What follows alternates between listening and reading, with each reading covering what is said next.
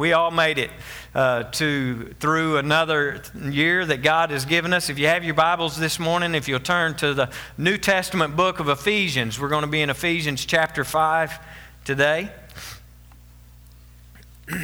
Ephesians five.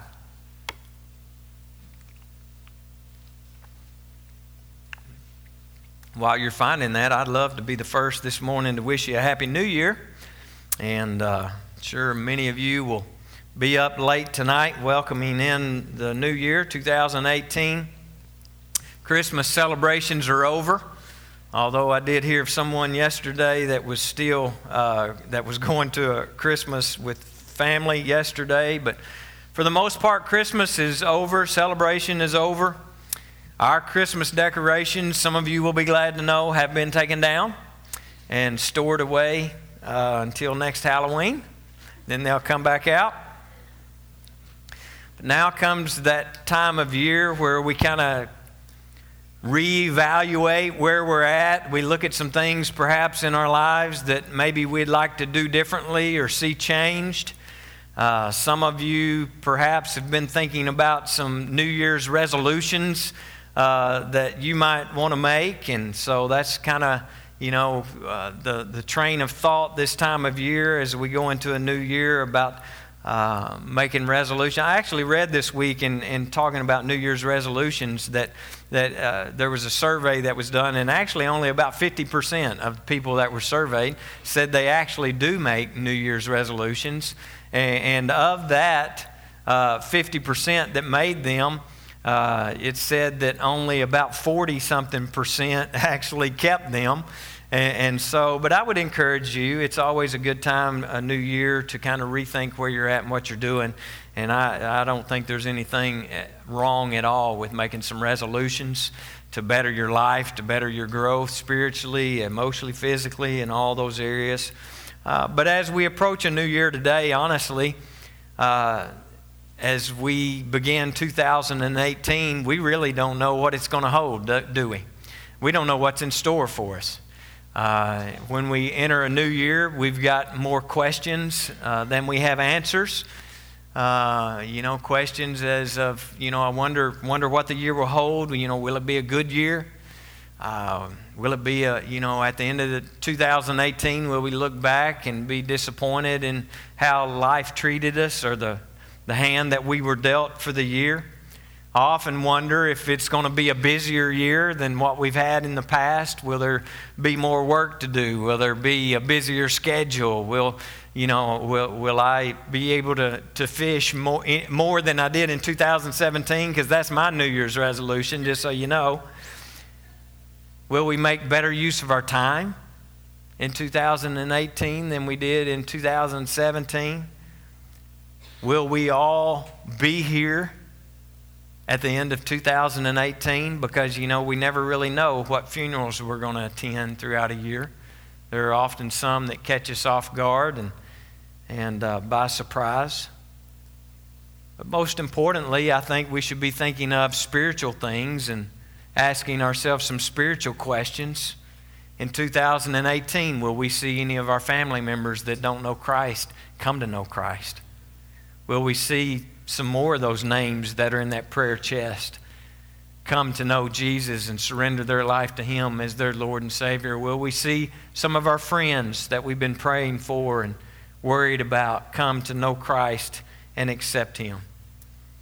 And at the end of the year, in three hundred sixty-five, uh, when these three hundred sixty-five days are over, will we look back at two thousand eighteen with joy, or with regret over the things that have happened and, and taken place?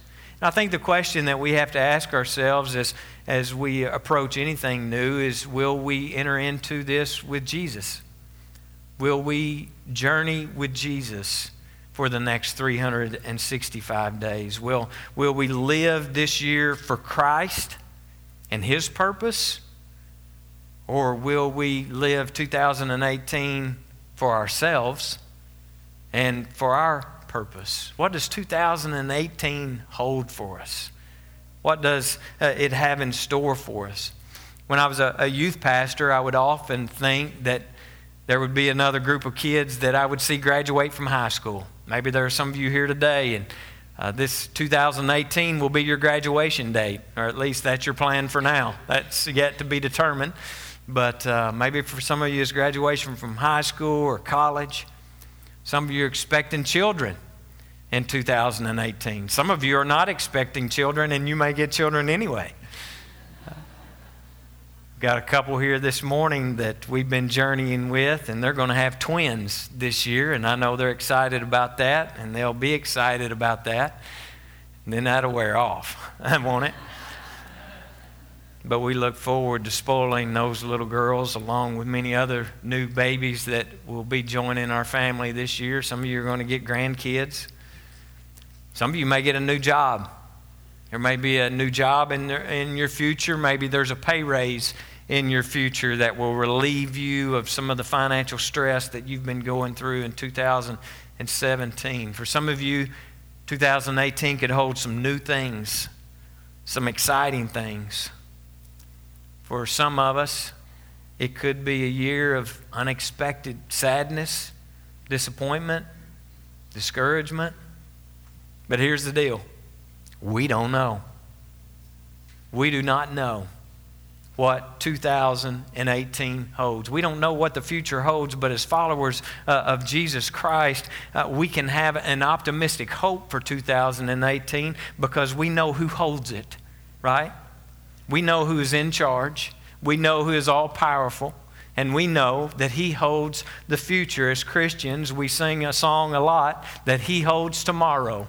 And so we have hope in that. We have faith in that. And as long as we journey through, we've talked about journeys over the last several weeks, talking about the journey of Christmas. Well, we're we're on a journey through a new year that's about to begin. And as long as we journey through the year with Jesus Christ, then I promise you two thousand eighteen will be okay.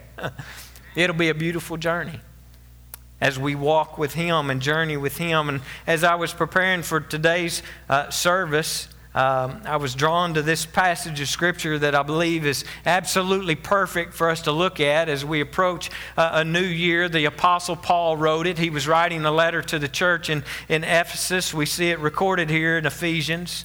And here in chapter five, I think it's a really great passage of Scripture for us to uh, begin a new year with. And maybe you might want to take it and just make it your theme uh, for the entire year. Uh, and I want to pick it up this morning, Ephesians chapter five, starting in verse number fifteen, and see what Paul has to say to us and what we might can take away uh, from what he wrote to the church there in verse fifteen. He starts out by saying this, "So be careful how you live."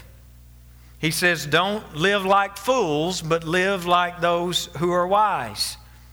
So what is it that, that this first advice that Paul gives us here in this passage, in this letter uh, that we're looking at here, what's the first advice that he gives us? He says, be careful how you live.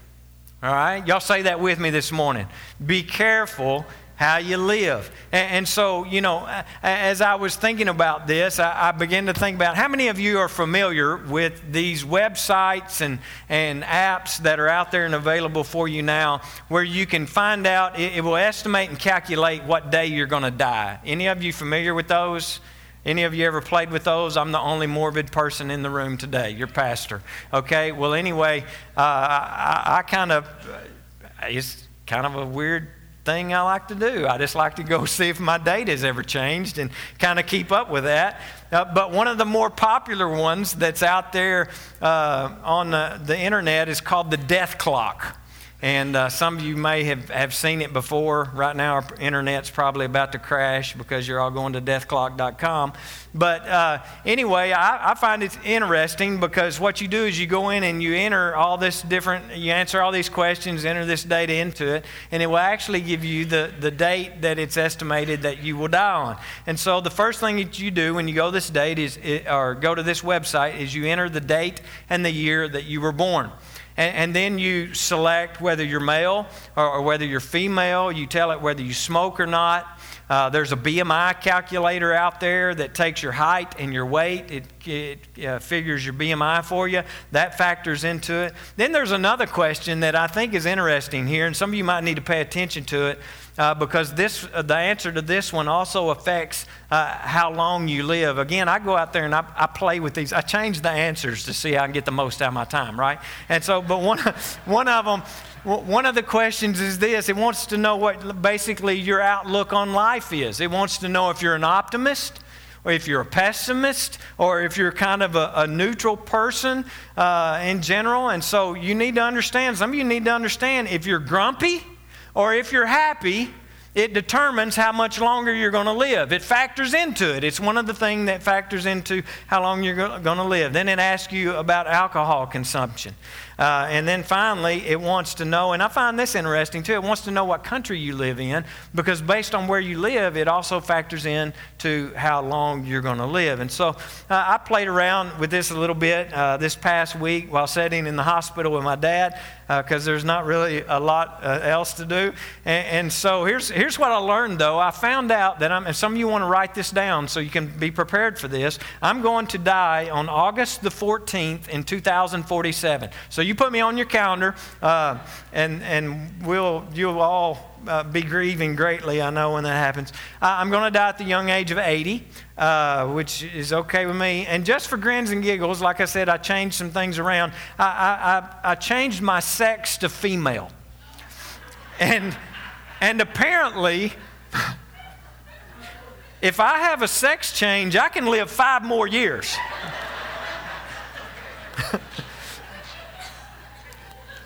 But I think I'll stick with what I got. And uh, there is my man right there. John Halverson is home. For, how long? You've been gone a year, right? Right at a year. Golly, good to see you. I've been. I, I'm just going to stop and talk to him a minute because I've been missing him. He's been gone a year. Man, you look great. Merry Christmas. Good to see you. Appreciate our troops and all the sacrifices that they made. And I know uh, you guys are excited to have Daddy home. Wow. But anyway, so if I live to be the average age of a U S male, I have a little bit over thirty years left to live. It actually tells you how many days. It calculates. I've got about ten thousand eight hundred days left to live. But here's the deal. On that website, would you be surprised to know that there is no guarantee that I'm going to live thirty more years? There's no guarantee there that what I've entered and what they've calculated is actually going to come true, because there are no guarantees, right? Uh, I don't have a guarantee for even one more day, do I? And, and neither do you. Uh, you know, look at, at what the brother of Jesus says about it in the book of James, James chapter four, verse thirteen and fourteen. James says this. He says, look here, you who say, today or tomorrow we're going to a certain town and we'll stay there for a year. We will do business there and we'll make a profit. How do you know what your life will be like tomorrow? Because your life is like the morning fog. It's here for a little while, and then it's gone. And the Bible is so clear, and many of us have learned that we can't count on tomorrow because tomorrow may never come. All we truly have is right now. Right now. Our, our time on this earth is very valuable because it's very limited. We talk about this journey that we're on, and I, I, I continually want to remind you that this journey that you are on right now is a very short journey. Doesn't last very long. Some of you that are approaching the end of your journey uh, can't believe how fast that life has actually come and, and gone and, and, and passing you by. And, and what Paul is saying here is, because of that, because this journey is very short, because we're not guaranteed tomorrow, Paul is saying you need to be very careful in how you live your life. Uh, each of you uh, one day will, will give an account of how you lived your life, how you spent your time here on this earth. And every one of us one day will, will give an account of that. How proud will we be to stand before our Father and to give a, an account of how we lived our life and who we lived it for and what our priorities were while we were here. We should be very careful, Paul says, how and who we're living our life for. Let's see what other uh, advice that Paul has for us here. Look on, at, at verse number sixteen. Paul says, make the most of every opportunity in these evil days. He says, make the most of every opportunity. Say that with me this morning. Make the most of every opportunity. What kind of opportunities is he talking about? What, what do you think he might be referring to here when he, he talks about these opportunities that we're to make the most of? Well, there's a lot of opportunities that we have. For some of you, or actually I would say all of you, you're going to have opportunities in two thousand eighteen to represent Jesus. You're going to have opportunities to be Jesus to some people that you may cross paths with. You're going to have an opportunity to help someone who is in need. You're going to have an opportunity to be a blessing to someone who's uh, who's in a valley and they just need someone to come along beside them and give them strength and be an encourager uh, to them. For some of you, you're going to have opportunities to witness to that friend that we talked about earlier. You're going to be given opportunities to talk with family members about a relationship with Jesus and how Jesus has changed your life and how important it is to you that they allow Him to change their lives as well. How many opportunities have we missed in two thousand seventeen and not done those things? Not been Jesus uh, here with skin on. Not to help someone in need. Not, not to uh, take an opportunity to witness. Those are missed opportunities. And Paul is saying very clear here, make the most of every opportunity that you get because life is very short. The journey is very short. And he says, so make the most of every opportunity. For some of you, uh, it may be an opportunity, another opportunity to give your life to Christ. I, I can't assume that everyone that comes to church every week is a Christian and has accepted Jesus. And so for some of you, the opportunity that you're going to get is to become a follower of Jesus Christ, to make a decision, to surrender your life to Him, to allow Him to be Lord of your life and to be in, in control and, and live it for Jesus and stop living it for yourself and living it in the bondage of sin that you've been living in. Because how many opportunities have you had already to straighten out your life? How many opportunities have you been given already to accept Him and surrender your life to Him and live your life the, no, the way that you know that you should be living it? Because how many more opportunities are you going to get? You don't know. We have no guarantees that there'll be any more opportunities after today, right? And so Paul says, make the most of every opportunity. Every opportunity that we have. Paul's saying right here to do that. When Jesus was here on this earth, he, he, he was talking about our, our enemy. He was talking about Satan. And he said to us that Satan is a thief and he is a robber. And what's he trying to steal from us? Is Satan wanting to, to, to rob us of our cars? Is Satan wanting to rob us of our, our bank accounts? Well, what is it that Jesus was referring to here that Satan is wanting to rob from us and, and to take from us? Well, one of the things that he wants to take from you and steal from you is your time, because he knows how precious that is. He knows how limited it is. He knows the journey is short. And if he can get your time, then that's what he wants. He wants to steal and, and take uh, your time. And, and as I was thinking about this, I, I, I, as I was preparing the notes for this morning, the T V was on, right? And, and I began to think, just how much time do we waste just doing simple things like, like watching T V? Time that's wasted on the internet, time that's wasted on our phones. I, I think if we really began to pay attention to the time that we waste each and every day, it would be alarming. And that's what Satan wants us to do. He wants us to, to, to lose track of time. He wants us to waste our time because he knows how precious it is and how limited it is for us. Remember the story when Jesus went to the home of Mary and Martha and Lazarus? Yeah, some of you remember that story. It's recorded in Luke chapter ten. Jesus goes into their home there, and, and Mary and Martha are there, and, and Mary is sitting at his feet, right, as Jesus talks, and she's soaking up every word that Jesus has to say. But what's Martha doing? Martha's in the kitchen fixing a meal, right? Because everybody's got to eat, and we've got company, and so, you know, the preparations have to be made. The food has to be prepared. It has to be cooked and all these things. And most of you probably know the story, but Martha gets upset because she's in the kitchen by herself, and Mary's just sitting in here talking to Jesus, right?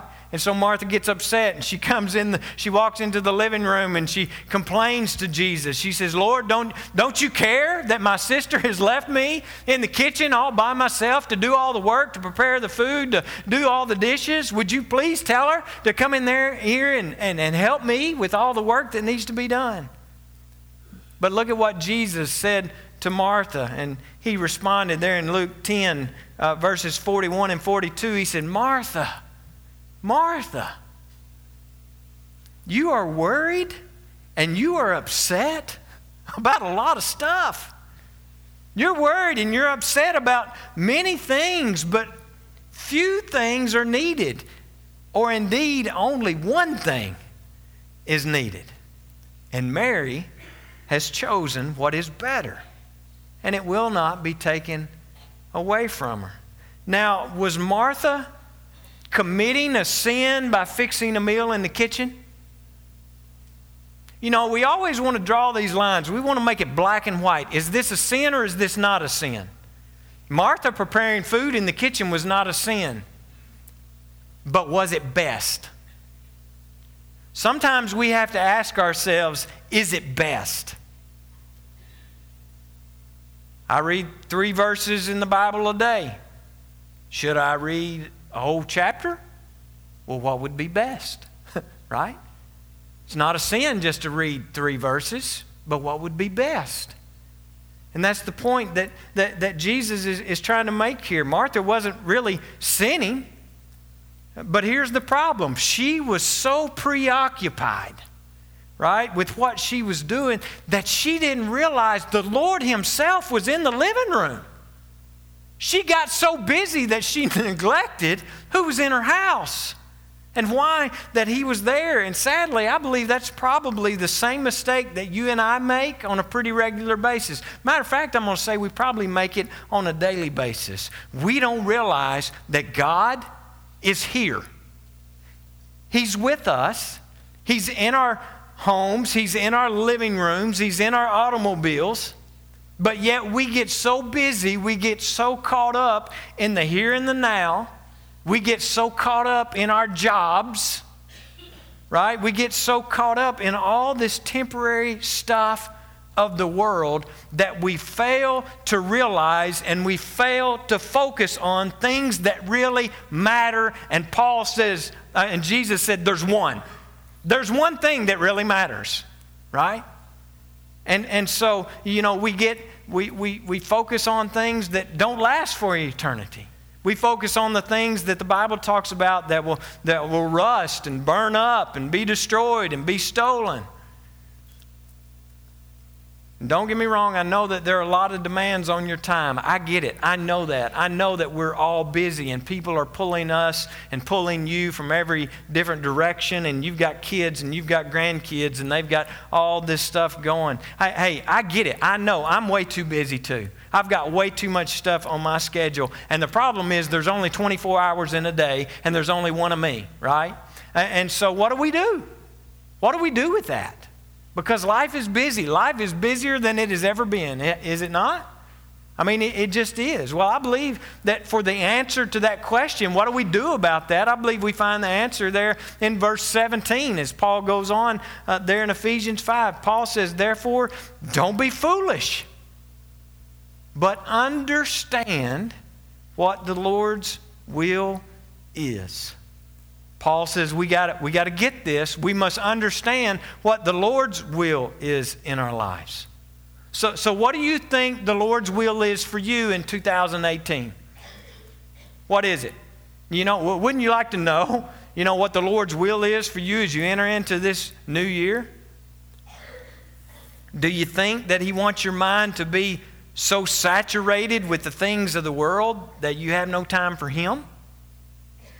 Do, do you think that he wants your schedule to be so full that you don't have time for that one thing that is, is so very important? And, and because I love you, would you allow me as your pastor this morning to give you a, a couple of suggestions as we approach this new year? First of all, I would encourage you to establish some priorities in your life. And maybe you might want to even write them down just so you know what they are, and you can stay focused on them uh, in this uh, new year. But we all need to know what our priorities in life are. And, and since, you, you know, I'm assuming that since you're in church today and it's twenty-something degrees, that you believe that God should be a part of that, right? That God should be a part of your life. But when you begin to establish your priorities, here's what you're going to have to do. You're going to have to decide whether Jesus is going to be a part of your life or if Jesus is going to be the Lord of your life. Because there's a lot of people going around right now calling themselves Christian that are giving Jesus a part of their life. And we're about to begin a series starting hopefully next week that's called The Other Six Days. We're real good at being Christians on Sunday, but we're going to talk about those other six days starting next week. So the decision is for us, are we going to give him a part or are we going to allow him to be Lord? There's a huge difference in that. And, and when you begin to establish your priorities, it, it, it's, it, it's so important. So ask yourself, what is it that is most important in my life? Or who is it that is most important in my life? And what is it that's controlling me? What is it that is taking my time? What is it that's controlling my life? Is it God or is it something else? It's an important part of evaluating your priorities and, and setting them. Is there something or someone that I give greater value to than Jesus? Is there something that is getting more of my time? Is there someone that's getting more of my time? Is there something that I invest more in? Is your relationship with Jesus the most important relationship in your life? Because here's the deal. When Jesus is the priority, it's going to affect everything else that you do in your life. When Jesus is the priority in your life, it will affect every decision you make. It will affect your schedule. It will affect your relationships with other people. And it will affect your whole outlook on life. And don't miss this. When Jesus is the priority in your life, can I just tell you this? You'll make time for him. When Jesus is the priority in, in your life, you will find time to pray. And you will find time to be in his word. If Jesus is the priority. I have people tell me, especially when I was a youth pastor, I thought it was interesting. Young people would always come up to me. It's one, one of the most common things that I heard from, from teenagers while I was a youth pastor. You know, I just I, I just can't seem to find time to pray. I struggle with praying. Uh, I, I can't find time to read my Bible. I st- struggle with reading my Bible. And I talked to kids about that for years and years and years. And then uh, I became a real pastor. That's what some people say. Youth pastors aren't real pastors yet. Um, but I'll tell you, they do more pastoring than probably any real pastor that I know of. But when I became a pastor of the whole congregation, you know what I learned? I learned that their parents shared with me the exact same issues. I struggle finding time to pray. I struggle finding time to be in God's word. And if that's the case, can we just call it what it is and say, if you can't find time to pray and you can't find time to be in God's word, then God is not your priority. I love you, but you know it's true. If we can't find time for him, he is not our priority, because we will find time for what we want to do. We'll make time for what we want to do. And if somebody were to call me up today and say, hey, I got you tickets to the Super Bowl, whatever is on my calendar for that day, I'm rescheduling, right? Because we will find time for things that we want to do and things that, that we enjoy. And, and so we, we'll make time in our lives and in our families for what's im- important to us. Listen, when Jesus is the priority. It changes everything about your life. It changes your prayer life uh, because, you, you, like I said, you'll make time to talk to Him. You'll make time to listen to Him.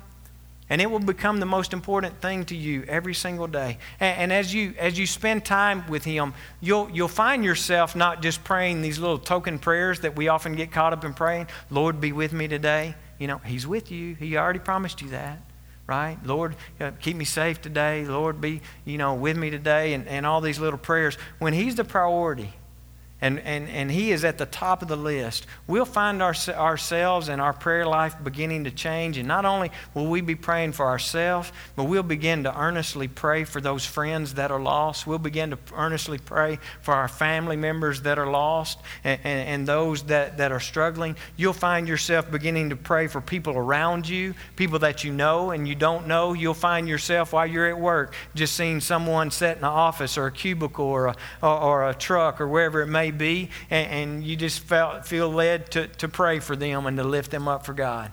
Maybe you pull up to a red light. You see a young mother at, beside you at the red light. She looks stressed out. You look in the back seats because the baby's screaming and crying, and you just go, God, help her. Give her whatever it is she needs right now.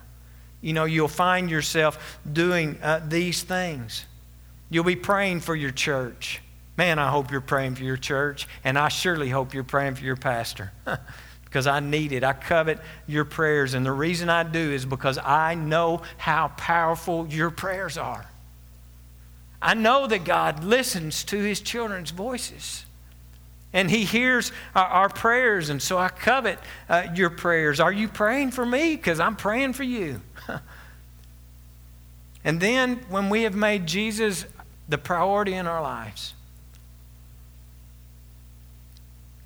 I'd encourage you to do this, because I see this happen so often in people's lives, and it's just uh, another way that Satan destroys and robs and steals from us.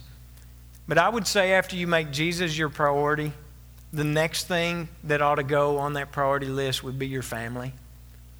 Your family should be right there under Jesus and your relationship with Jesus. Listen, it should never be Jesus and then your job. It should never be Jesus and then your hobbies. It should never be Jesus and then your, your bank account. Don't be so busy and work so much that you don't spend time with your family. Lynette and I, we, we share this a lot in the marriage group that we do. We've been doing for the past couple years in our homes. We talk about the importance of family time together, uninterrupted family time together. So don't be so busy and work so much that you don't spend time with your family. Put the phones down. Set a time that is a no phone time. You know, put the phones, have meals together, for heaven's sake. Take the time as a family to come together and have meals together. Spend time talking and enjoying time with your family, because one day, here's what's going to happen. Somebody's going to be missing from the dinner table. And you're not going to get that time back. They're going to be gone. They're going to be missing. Many of you know exactly what I'm talking about. And you look back and go, I wish I had some more time.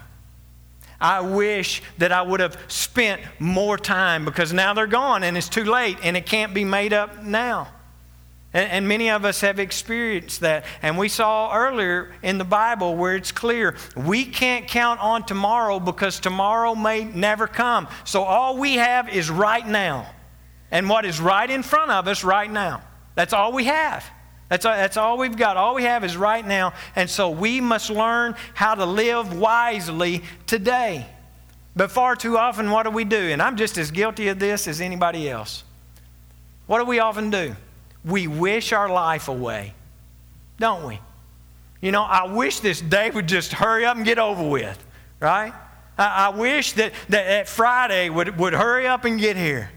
I, I, I wish that, that, that school was out for the summer. I wish that I would hurry up and graduate. I, I wish that my kids would move out and get married. I wish that my kids would, would you know, have grandkids. That would, that would be nice. Uh, but Hayden, get married first. All right, but, but you know, we wish our lives away. We, we wish all these things. I wish that I was old enough to retire Spent some time here a few weeks ago talking to a fellow uh, about retirement, and I caught myself saying, I wish I could retire now. And what are we doing? We wish our lives away. And there's this great quote. I've shared it with you before, uh, and I don't know who said it, uh, but anyway, it's a great quote. It says, life is what happens to you while you are making plans to do something else. Is that not the truth?